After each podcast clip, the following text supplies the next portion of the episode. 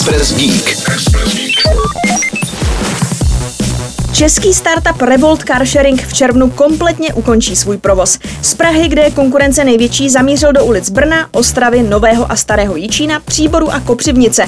I odtud ale postupně zmizí všechny žluté stroje. Do těchto měst Revolt přesunul svůj biznis poté, co se mu v Praze nedařilo mimo jiné domluvit na rozumných podmínkách s vedením města, aby mohl provozovat své sdílené stroje tak, jak by si představoval. Důvodem krachu Revoltu je podle tiskové zprávy mix faktorů vedoucích k dlouhodobé ztrátě, kterou již nebyli majitele společnosti schopni financovat. I když v loňském roce získali investici, přetvořit sdílení elektrických strojů v životaschopný biznis se jim nakonec nepodařilo. V oblasti carsharingu a dalších služeb ovšem nejde o nic výjimečného. Zisky zatím nevykazuje ani většina mnohem větších firm a případně své výsledky raději vůbec nezveřejňují.